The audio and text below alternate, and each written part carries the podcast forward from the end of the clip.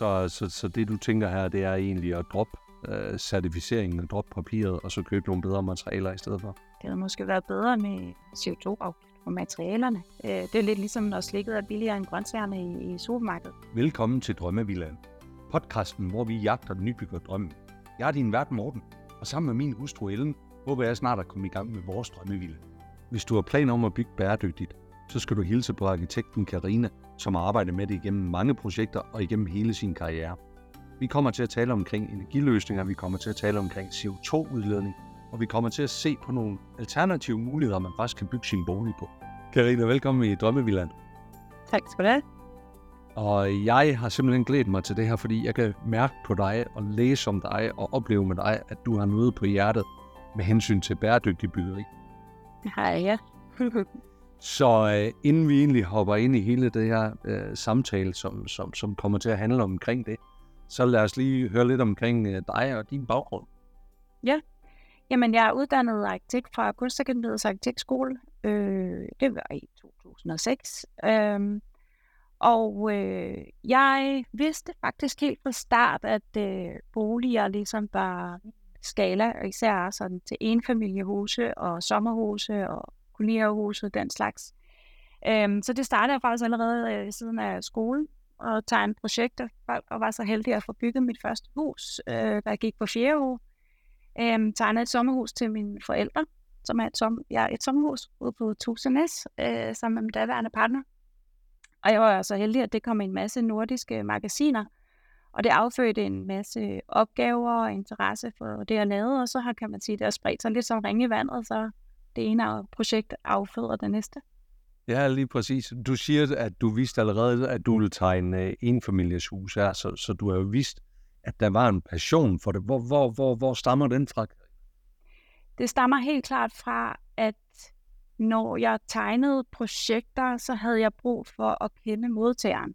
Jeg tror, at den der dialog, men også nogle gange en modstand i at, at tegne til noget eller til nogen. Jeg synes, det var svært det der med at få stillet opgaver, hvor sådan, du kan tegne hvad som helst, hvor som helst, til hvilken som helst økonomi, og sådan lidt, det giver mig sgu ikke rigtig noget, hvor man kan sige, at, at, øh, at jeg, jeg kunne ikke rigtig forestille mig at tegne lejlighedskomplekser og, og øh, boligkarriere, hvor jeg slet ikke kendte til modtagerne. Aldrig ville nogensinde tale med dem, der skulle bo der, heller ikke efter. Så det der med at sidde og være ekspert på, hvordan nogle andre gerne vil disponere deres liv, føltes bare forkert. Øhm, så jeg har virkelig holdt af Altså, det er jo meget tæt, når man tegner, når jeg tegner øh, huse for private bygherrer. Jeg kommer virkelig tæt på, jeg kommer tæt på deres prioriteringer, deres økonomi, øh, hvordan, hvordan bruger de huset, hvordan er de sammen med deres børn. Øh, og, og det der vindue, det er jo lidt ligesom, det er lidt ligesom at være en portrætmaler. Jeg skal ligesom forstå dem og omsætte deres drømme til en fysisk form. Og det er jo så nærmest en godisk knude at skulle binde det sammen med, med lokalplaner og servitutter og økonomi og byggeteknik og tyngdekraft og alt muligt andet spændende. Ja. Øhm, men det er der, mit hoved begynder at bible og boble med, med idéer. Øh, og jeg elsker, elsker at se det lande. Ja, fantastisk. Hvor, hvor starter interessen for arkitekturen? Fordi den, hvad, hvad var det, der gjorde så, at du kom ind på og, og skulle arbejde med arkitektur, sådan helt oprindeligt? Jeg har altid, altid tænkt i rum. Jeg kan huske, altså bare om, om jeg så øh, øh, ordnede hår på min mor, så boede jeg inde i krøllerne. Altså det var sådan helt, altså alt, alt blev tænkt i rum. Jeg har altid flyttet om og arrangeret, og øh, det, har, det, har, det har været meget naturligt for mig. Jeg kommer fra en familie, som er i, i en helt anden branche, og øh, i, og jeg kan bare huske, at jeg engang talte med en af deres gode venner, og spurgte, hvad skal du så være, når du bliver stor? Og så sagde han, det kan godt være, at jeg skal være psykolog og arbejde med mennesker og de der ting. Så, men jeg går også med tanken om at skulle være arkitekt og fortælle lidt om det, og så siger han, altså jeg vil bare sige, når du taler om, når du taler om psykologi, så ser du træt ud. Når du taler om arkitektur, så ser du virkelig glad ud. Ja, okay. det, og det, så tror jeg fuldt det der, hvad føltes godt. Ja, interessant. Hvad så nu har været, hvad, hvad, igennem din karriere og de hus, du har tegnet, er der sådan et specielt projekt, som du husker tilbage på, eller sådan en bestemt oplevelse, eller noget, du, øh, sådan den der anekdote, du fortæller til alle uh, familie middagen, eller en oplevelse, du har haft med, med arkitekturen der? Jamen, der, der, er jo, der er mange heldigvis. Jeg synes, jeg har været velsignet med mange sjove opgaver. Enormt mange øh, spændende mennesker har fået lov til at tegne os i, i andre lande. Øh, hvad hedder det? Øh? Jeg tror, at, jeg tror, jeg bliver meget beæret over den tillid, øh, en familie viser mig ved at skulle skabe og kreere og tegne deres hjem. Det synes jeg er en stor ære, og jeg synes, at, øh, at jeg elsker, når jeg kan, kan give dem det, de ikke øh, vidste, de længtes efter. Altså, jeg havde et sommerhus på Sydals, hvor der kom en meget, meget sød kvinde og gerne ville have tegnet et hus. Og øh, den her udstykning på Sydals, det er udelukkende runde grunde. Og hun ville gerne have et firkantet hus. Og, øh, og da jeg så gik hjem, så havde jeg sådan et billede af, hvordan det skulle være, men altså, det, det, det ville jo bare ikke. Det ville bare ikke være firkantet på den grund. Der var hele tiden sådan det, det sted, hvor, som jeg kalder, de døde katte lægger sig, du ved. Når katte vil dø, så trækker de sig hen, hvor der er mørkt og, ja. og, og skygge, ikke? Øhm, og det er ligesom, jeg skal kunne se, det lever. Øhm, og der tegnede jeg faktisk et, et cirkulært hus til hende, og, som er tegnet over sådan en træskive. Ligesom når en træskive tørrer, så laver den sådan nogle flænger ind, så øh, hele huset arbejder omkring de her skiver man, og overringen, man ser i et træ. Og badeværelset er lavet af genbrugsmursten, og det ligger inde i midten af huset som, som et hjerte, som kan både, øh, det er et helt træhus, og så den her murede kerne, som kan optage fugt og afgive fugt, optage varme og afgive varme. På den måde, så, så, så, så bliver den der, det hus bliver en, en hel organisme. Øh, og heldigvis så faldt hun jo, og entreprenøren fuldstændig på røven og bare sådan, det er jo det hus, det er jo det, vi skal. Det var så langt fra det, jeg bad om, men det er jo det, er jo det helt rigtige. Og det synes jeg er en kæmpe ære. Ja, jamen spændende. Øh, fed historie også. Øh, Karina, det vi skal tale om omkring i dag, det er jo det her med bæredygtighed. Ja. Øh, og det ved jeg, at altså, hvis man, nu har, vi, nu har jeg hilst på dig en halv time, før vi går ind i studiet her. Hvis, hvis man taler med dig, så er man jo slet ikke i tvivl om, både at du ved rigtig meget om, omkring det her emne, og det er også øh, tydeligt, at det er noget, du er dybt passioneret om. Så den her interesse omkring bæredygtighed, hvor, hvor, hvor, hvor opstår den for, for eller hvor, hvornår opstod den for dig? Hvordan opstod den for dig? Jeg tror, den har været med hele vejen, og jeg synes jo egentlig, altså jeg ved godt, det er meget buzzword lige nu øh, med bæredygtighed, men egentlig har byggebranchen jo altid gerne vil være bæredygtig. Vi har jo altid ligesom justeret i forhold til, at der kom en energikrise, så måtte vi isolere mere, og så fandt vi ud af, at der er for meget isolering, vi får et problem med skibbel, vi må hellere ventilere boligen, og, men man kan sige, at vi hold, lovgivningen halter så tit bare lidt, lidt meget efter øh, det, vi allerede ved.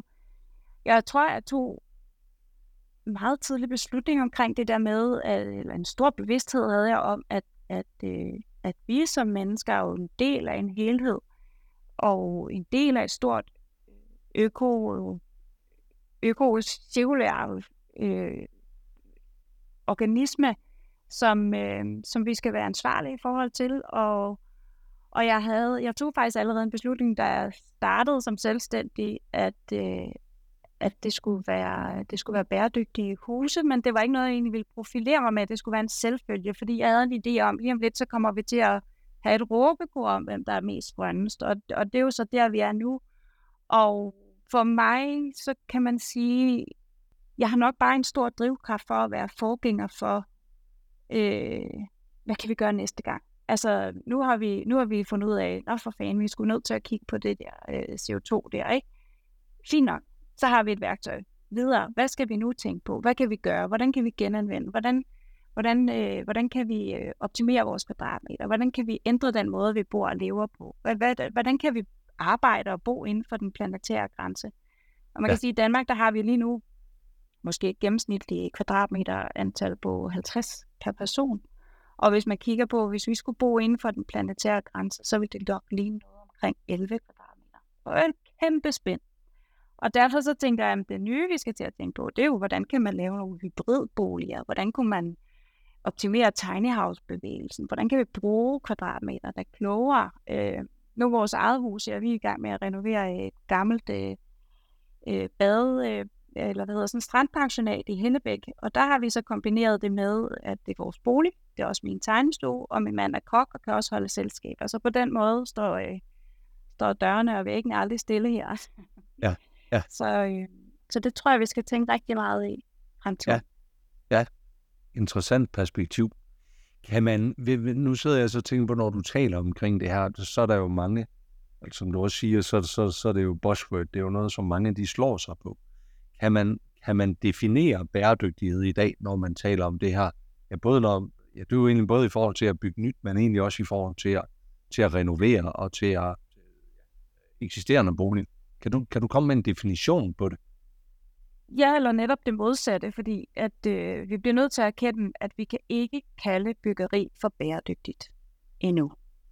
Der er så mange komponenter i byggeri, så det kan umuligt bare være biogent og økologisk det hele.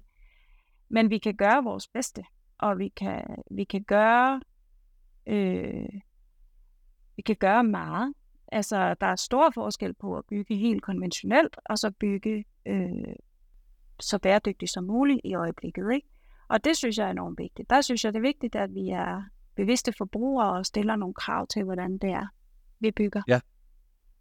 Øhm, og, ja, og, og, det, og det, det, det, det er jeg jo så enig med dig i, men jeg synes også, jeg synes, der er nogle sådan udfordringer, vi også støder på. Det er vi i hvert fald stødt på i forhold til vores eget byggeri. Den ene ting, det handler jo omkring økonomi, men den anden ting, det handler faktisk også om, om, om lovgivning, om, om vi rent faktisk kan få forsikret og finansiere vores hus, hvis vi vælger nogle af de her optimistiske, eller hvad kan man sige, innovative, de nye tanker inden for det bæredygtige. Og det synes jeg, det er rigtig, rigtig svært at gennemskue. Så, så, så for mig at se, så, så kan det godt være de her to problematikker i det. Kan du genkende det?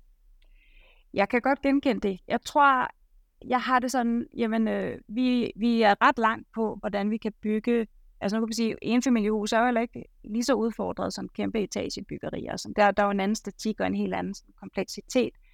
Øh, vi arbejder jo i, i et, halvandet, to plan. Øh, så i forhold til tag og væg og gulve og alle mulige ting, der, der er det jo ret nemt at vælge nogle bæredygtige løsninger, som ikke behøver at være super meget dyre. Nu kan man sige, da jeg startede med at bygge med træfiberisolering, der var det jo dobbelt så dyrt som mineraluld. Øh, det er det ikke længere.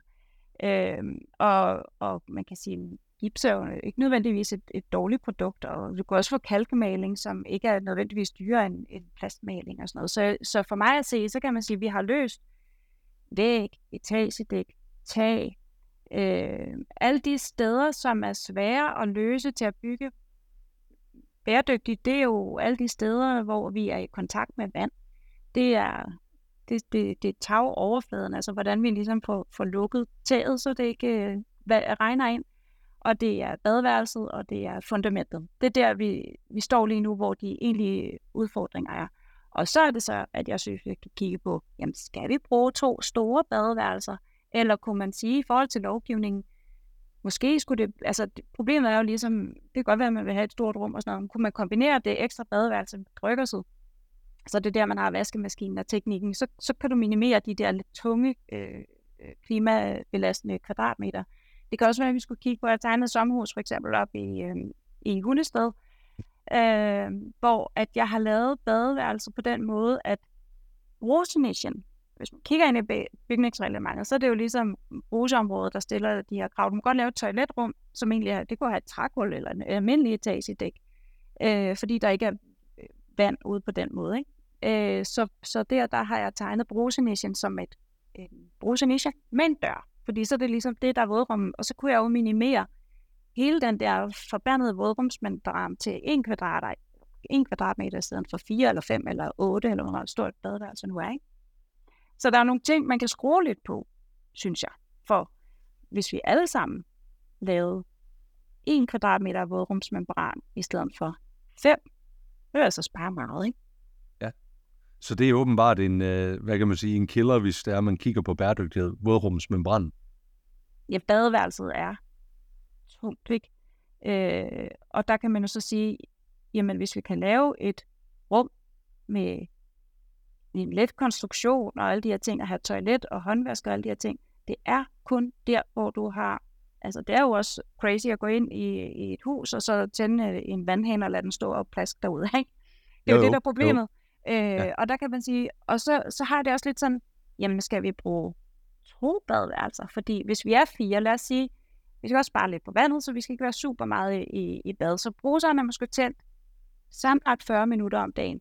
Det burde vi kunne planlægge os ud af. Så kan det godt være, at vi skal have to toiletrum, eller et håndvaskerum, altså et, et, et hvor man ligesom øh, øh sminker sig, eller tager af på, eller hvad man nu gør, ikke? Øh, jeg tror bare, vi, sådan, vi, vi kan være sådan lidt traditionelle i at tænke, vi skal have badeværelse, det er også så dejligt, at børnene skal også have et badeværelse. Sådan noget. Måske skal man bare have et bruserum. Jamen, øh, god pointe, og, og, og du siger det der, altså det jeg kom til at tænke på, eller det, det du siger, det, jeg har slet ikke overvejet det her med øh, bryggers kombineret med et ekstra bad, eller hvordan man kunne, hvordan man kunne få det til at hænge sammen. Så, så der er i hvert fald noget nyt i det, du kom med her. Ja, men det er tegnet i mange løsninger, og det er folk faktisk virkelig glade for. Nu bliver du nødt til lige at udfolde, hvordan den løsning den så ser ud. Altså, Ja, øh, h- jamen hvordan altså- kunne man gøre det? Jamen, det er sådan set på den måde, at lad os sige, øh, badeværelse nummer to, det kunne også være badeværelse nummer et, sådan er det hos det hus, jeg tegnet til mine svigerforældre. Så er der egentlig tegnet en, øh, en stor teknikvæg på den ene side med skydedør, og derinde der er ligesom varmegenvindingsanlægget, og der er øh, vaskesøjle, øh, el og hvad man nu har af, af gadgets der. Og øh, der har vi jo så det her fantastiske varmegenvindingsanlæg, der alligevel står der, så man kunne stille sit tørrestativ inde i den her, så ser det heller ikke så biogrimt ud, og så er der jo faktisk en virkelig god cirkulering af luften, så det tør hurtigt, og, øh, og der er ikke så meget damp i huset. Ikke? Okay. Interessant. Prøv at høre, øh, er der andre sådan konkrete løsninger, som du vil kunne, øh, som du vil kunne anbefale, som man øh, kommer til at kigge på, øh, når man, hvis man ønsker at bygge bæredygtigt? Jeg er stor fortaler for regnvandsopsamling. Jeg er stor to- fortaler for, at vi passer på vores rene drikkevand. Øh, det, jeg har gjort på meget hus her, for eksempel, det er, at jeg har lavet et ståltag, hvor det er coated med rapsolie. Og det betyder, at når regnvandet øh, løber ned ad mit tag, så er det så rent, som når det kommer fra himlen. Øh, så løber det så ud af en regnvandstank, og der sidder også et filter. Og så bruger vi så regnvandet til toiletskyld, som står for 70 procent af vores vandforbrug. Øh, det, er jo, det er jo helt kuk at skylle rent drikkevand ud i potten, efter min mening. Så bruger jeg det til tøjvask, og det kan jeg netop, fordi jeg så ikke har et tagpoptag, som afgiver en masse fenoler, man ikke har lyst til at have på, i sit tøj på krop. Det bliver kun lige øh, strøget af lidt rapsolie. Øh, og så bruger vi det til havevanding. Så det, det synes jeg øh, er, øh, er, er et virkelig øh, tiltag, jeg er meget glad for. I den her bolig. Og så synes jeg i det hele taget, at vi skal tænke i at bygge med, med nogle materialer, som ikke giver en masse kedelige afgasninger. Øh, Jeg har Mhm. mm-hmm. udelukkende malet med kalkmaling og linoljebaseret øh, kalkmaling i det her hus, og det gør jo, at man kan male huset, eller male øh, soveværelset og sove i det tre timer efter, fordi der er ikke øh, nogen kedelige dufte, der giver hovedpine og alle de her ting. Ja. Øh, og så ellers prøve at lave det så rene materialer, altså vores gulv er kun behandlet med sæbe. Øh, og så øh, ser jeg også det der med køkken, altså det er jo også en stor ting. Hvor meget er det, vi bygger øh, køkkener, som svarende til fire storebæltsbroer eller sådan noget, ikke? I Danmark området, det er jo helt kuk. Øh, og hvis man kigger på, ofte folk skifter køkken ud, der kunne jeg godt tænke mig, at det var sådan en livsinvestering. Der arbejdede for et firma, lige der var uddannet arkitekt, som tegnede arkitekt, tegnede massive trækøkkener, hvor de var stod på ben, og det var ting som et møbel, man investerede i, og som man tog masser, når man flyttede. Øh, de har altså også en pris, så øh, vi har været heldige at kunne købe et... Øh, vi, vi køber rigtig meget øh, brugt i det hele taget, så vi køber alle hvidevarer, som er brugt, øh, som er klimabelastende, ved, ved, ved, når de skal produceres.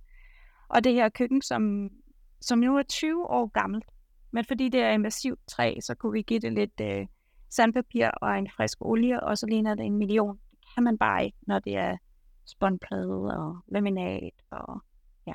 Så der synes jeg virkelig, øh, der vil jeg virkelig appellere til, at man tænker i kvalitet. Ja, så man køber lidt dyrere. Er det det, du siger? Altså køber noget lidt bedre?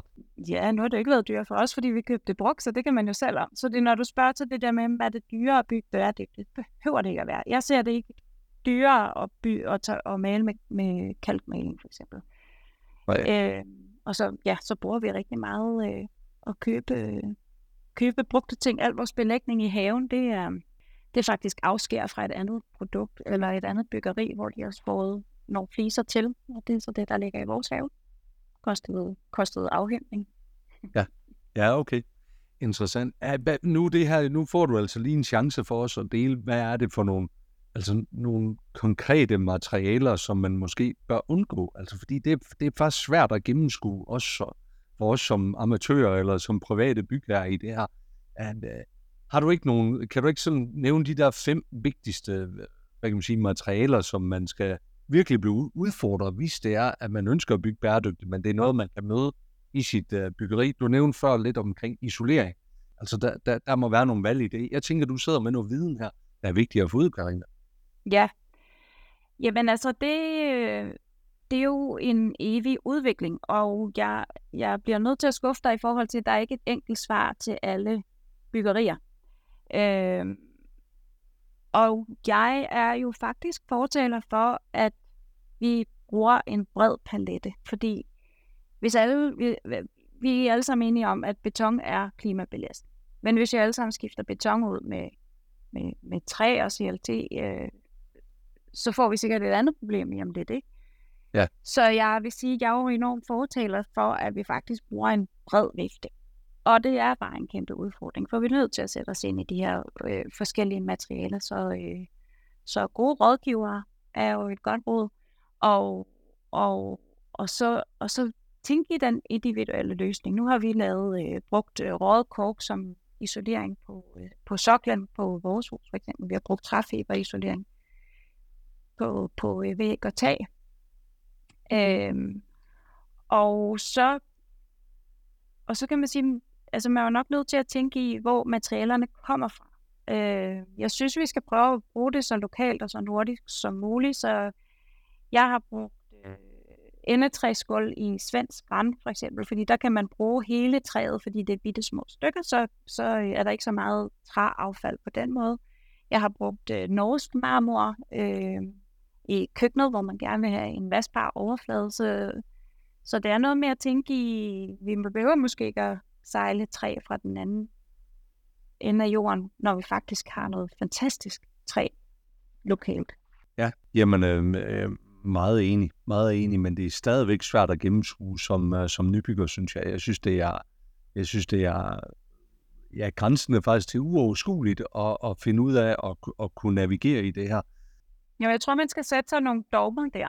Altså så tænke, hvordan er CO2-aftrykket? Kigge på det. Er det over i grøn eller rød eller gul? Hvor, øh, hvor det er produceret henne? Er det langvejskrat? Er det tæt på? Hvordan er kvaliteten? Og sammenholdt med prisen. Og hvordan patinerer det? Øh, fordi man kan sige, det er jo interessant, at de bevaringsværdige bygninger og fredede bygninger, de har faktisk 30% højere kvadratmeterpris ved salgspris end for eksempel nybyggeri.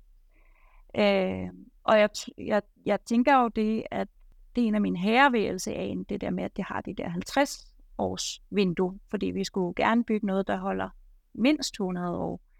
Øh, og så det der med at bygge noget, som bliver smukkere og smukkere med tiden, at, at, øh, at jeg synes, vi skal, det er vigtigt, at vi som forbrugere ikke har en forventning om, at naturmaterialer opfører sig, som om de er døde. Altså, trægulve, det må godt leve.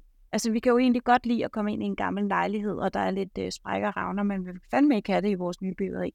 Og det synes jeg er mega forkert. Jeg synes, at vi skal, vi skal leve med, at der kommer til at være lidt, øh, lidt øh, huller og sprækker og sådan noget. Fordi tingene lever, og vi lever, og vi ellers jo også. Øhm, men så skal man gøre det på en måde, sådan, så det gør det på en smuk måde. Fordi at, øh, det, det tror jeg er en, en misforstået komfort med, at tingene skal være fuldstændig plane og lige. Øh, fordi det bliver egentlig måske lidt mindre charmerende er det. Ja, Jamen, jeg tror faktisk, jeg havde, øh, jeg havde Jens Martin inde, som fortalte omkring, øh, han har boet i Japan, øh, været arkitekt i Japan i mange år. Øh, og, øh, og det han faktisk sagde, det er, at der er jo faktisk sådan lidt et begreb, det, det, det glemmer jeg ham ikke for det, det her med at, at, at ildes med ynde, som det, som det var oversat. Det er jo det samme, du taler ind i her. Og det taler jo også ind i det her med, med, med kvaliteten af tingene. Øh, at, at det ikke kun skal være, være, være pris, man går efter i det her. Øh, der kan findes nogle alternative løsninger på det. Ja. Som du siger, de der fem dogmer, som du kommer med, det synes jeg, det er, det er en, en god rettesnor for det, og fortjener en gentagelse med CO2, geografi, kvalitet, pris, og så det her med patinering. Ikke? Jo. Jeg synes, det er nogle gode, øh, i hvert fald noget, som gør det en lille smule nemmere at navigere i, tror jeg. Og det er jo det der med at smide pleje på bordet nu, fordi så synes vi bare, at det, det plejer man at gøre. Jeg bruger konsekvent, og det, det skal lige siges, det er i min egen hus, for det er ikke alle bygherrer, jeg har fået med på ideen, men jeg bruger aldrig filt, for eksempel. Det der lag, man lægger på, inden man maler, fordi det skal dække alle revner og huller og sådan noget. Jeg har det sådan lidt, men hey, det er et hus, der lever, og hvis det vil, hvis det vil revne eller sætte sig, så flår det også det der filt over. Øhm, så så øhm, jeg kunne godt tænke mig, at vi gjorde det keep it simple. Altså, at vi skrabede nogle lag af. Fordi det er jo også bare for dyrene. Mm. Øh, jeg har da sparet mange penge ved, at der ikke skulle rende en eller anden rundt, også fordi jeg kan hvert fald ikke gøre det pænt. Så, så, øh, så det der med egentlig bare at have nogle vægge, så få malet med, med kalkmel. Nu kan du også se det loft, jeg sidder under her. Det er jo de grå øh, tagbrædder. Ja. Øh, jeg sidder under, som jeg også bare har givet kalk. Og det giver jo en kæmpe charme til huset, i stedet for at have et plan gipsloft. Og ved du hvad det heldige er? Jeg behøver ikke at have alle de der øh, knap så pæne akustik gipsplader og sådan noget. Øh, der er jo en dejlig akustik her, bare fordi, at det er naturlige materialer. Ja, lige præcis. Lige præcis. Og det, og det hænger jo så også sammen med det her med bæredygtighed, og så, og så indeklimaet, at de to ting, de, det skulle man jo gerne bygge lidt hånd i hånd, ikke? Jo, præcis. Jeg synes også, det går hånd i hånd egentlig. Altså jeg synes faktisk, når man tager de bæredygtige valg, så får man et bedre indeklima. Så det er ikke på bekostning af, og det behøver heller ikke at være på bekostning af budgettet. Nej, nej, lige præcis. Prøv at den sidste ting, som jeg, som jeg tænker på, når man, når man taler, og som jeg mødte som, som, som nybygger her, det er, når, når man taler omkring det bæredygtige valg, så begynder man også at tale omkring alle mulige certificeringer. Og jeg synes ikke, at vi kan have en episode omkring bæredygtighed, uden at tale certificeringer og høre din holdning og din mening omkring det. Åh ja, så er du godt gå ind i den. Ja. Gerne. Ja. Ja. Jeg, siger, jeg starter med et positiv. Skal man gøre, ikke? Øh, jeg synes, certificeringerne er positive, fordi de giver os en fælles forståelse, et fælles sprog og et fælles værktøj til at gøre nogle nødvendige justeringer i byggeriet. Jeg er ærgerlig over, at det er omkostningstungt for boligejerne. Øh, jeg vil hellere give dem en regnvandsopsamler end et stykke papir i skuffen. Mm. Øh, altså du skal lige sige, det er jo ikke lovkrav endnu med altså beregninger på, på bygninger under 1000 kvadratmeter, men må ikke, vi kommer derhen. Øh, men, men det kan også blive lidt datadelirium i forhold til, at vi skal lave en energirammeberegning, vi skal lave en blå test, vi skal lave til at lave LCA-beregninger, der skal være statiske beregninger, der skal alle mulige ting. Øh, og jeg synes jo, at øh, forbrugerens slutprodukt også skal være i fokus. Og jeg synes, at øh, meget af det, som alle de her beregninger skulle nudge os til, øh, taler meget ind i, i den sunde fornuft. Og jeg synes lidt, at lovgivningen tit halter lidt efter.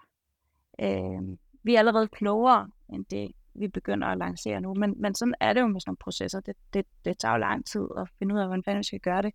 Og problemet er lidt, synes jeg, at, at lige præcis sådan en, øh, når der kommer et nyt lag af, af, af beviser, vi sådan set skal lave i byggeriet, så, øh, så er min frygt, at det gør de mindre mindre, og de større større. Forstået på den måde, at de små producenter sjældent øh, altså bliver mere belastet økonomisk af at skulle lave de her certificeringer, end hvis du bare losser dig ud af. Og det taler jo imod det, som jeg talte om tidligere. Jeg synes, vi skal have en bred palet af, hvad vi bruger materialer, fordi det er vi nødt til. Vi er nødt til at differentiere.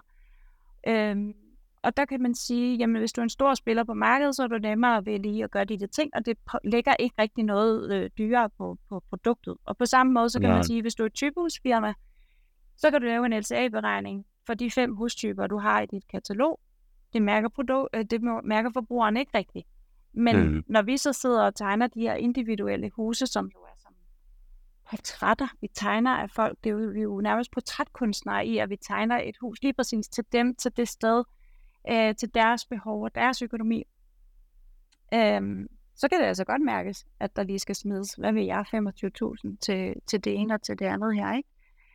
Øhm, og det gør måske, at man lige præcis fravælger nogle egentlige bæredygtige valg. Ja. Og det, er jo, det var jo ikke hensigten med det. Så det er måske det, det dilemmaet i det, ikke? Ja. Så, så, så det, du tænker her, det er egentlig at droppe øh, certificeringen, droppe papiret, og så købe nogle bedre materialer i stedet for? Ja, altså jeg tænker, det havde måske været bedre med, med en CO2-afgift på materialerne. Altså, ja. øh, det er lidt ligesom, når slikket er billigere end grøntsagerne i, i supermarkedet. Det er jo, det er jo, der er jo et eller andet der, som bare er sund fornuft for mig. Ja, lige præcis. Lige præcis. Prøv at høre, Karina, det har, været, det har været helt fantastisk at have dig med her i, her i podcast og med i Drømmevilland. Hvis at du skal give sådan et godt sidste råd til, øh, til, til nybyggere her, hvad skal det være så? Øhm, jeg synes, at vi skal, vi skal, vi skal smide plejer ud, og vi skal bruge vores sunde fornuft. Vi skal gøre os umage, men vi kan også sagtens tage de lavt hængende frugter først. De ting, der er rimelig nemme at udskifte, øhm, og, og vælge nogle, nogle gode materialer der, og så, og så, øh, så på den måde være en bevidst forbruger. Og så vil jeg sige, det er ikke så farligt, og det er ikke det behøver ikke, bare fordi at noget er bæredygtigt, behøver det ikke at ligne et øh, uh, smølfehus. Vi kan sagtens lave det super æstetisk, super clean, super moderne. Jeg tror, at øh, teknologi og bæredygtighed og og hele vores komfort og levevis, de går hånd i hånd. De er venner. Fedt. Jamen, hvor du hvad, det, det sender vi ud i æderen her, og hvis man skal følge dig og, og læse lidt mere om dig, hvor, hvor bør man gøre det hen så? Jamen, man kan gøre det på min hjemmeside, der hedder KSARK, ligesom Karina Søgaard Arkitektur. Så har jeg min profil på Danske Boligarkitekter. De er jo også rigtig gode til at lave en masse gode artikler og inspiration og gode temaer og nyhedsbreve, synes jeg faktisk, til, øh, til at blive klogere som, øh, som, øh, som, som kommende boligbygger. Ja. Øh, så har jeg en Instagram, og ja, LinkedIn-agtig noget. Ja, ja. lidt rundt omkring. Jamen, vil du hvad, vi tager og linker til det hele i show notes på podcasten. Og så tusind tak for dit bidrag her. Det var så lidt. Og selv tak. Tak fordi du lyttede med på denne episode af Drømmevillagen. Følg os på Instagram, hvor vi poster billeder og videoer fra vores gæster og fra vores samtaler. Har du noget, som du vil dele, så ræk endelig ud til os. Det gælder både, hvis du er nybygger, rådgiver eller leverandør. Så kan vi alle blive klogere og forhåbentlig få vores drømme til at blive til virkelighed.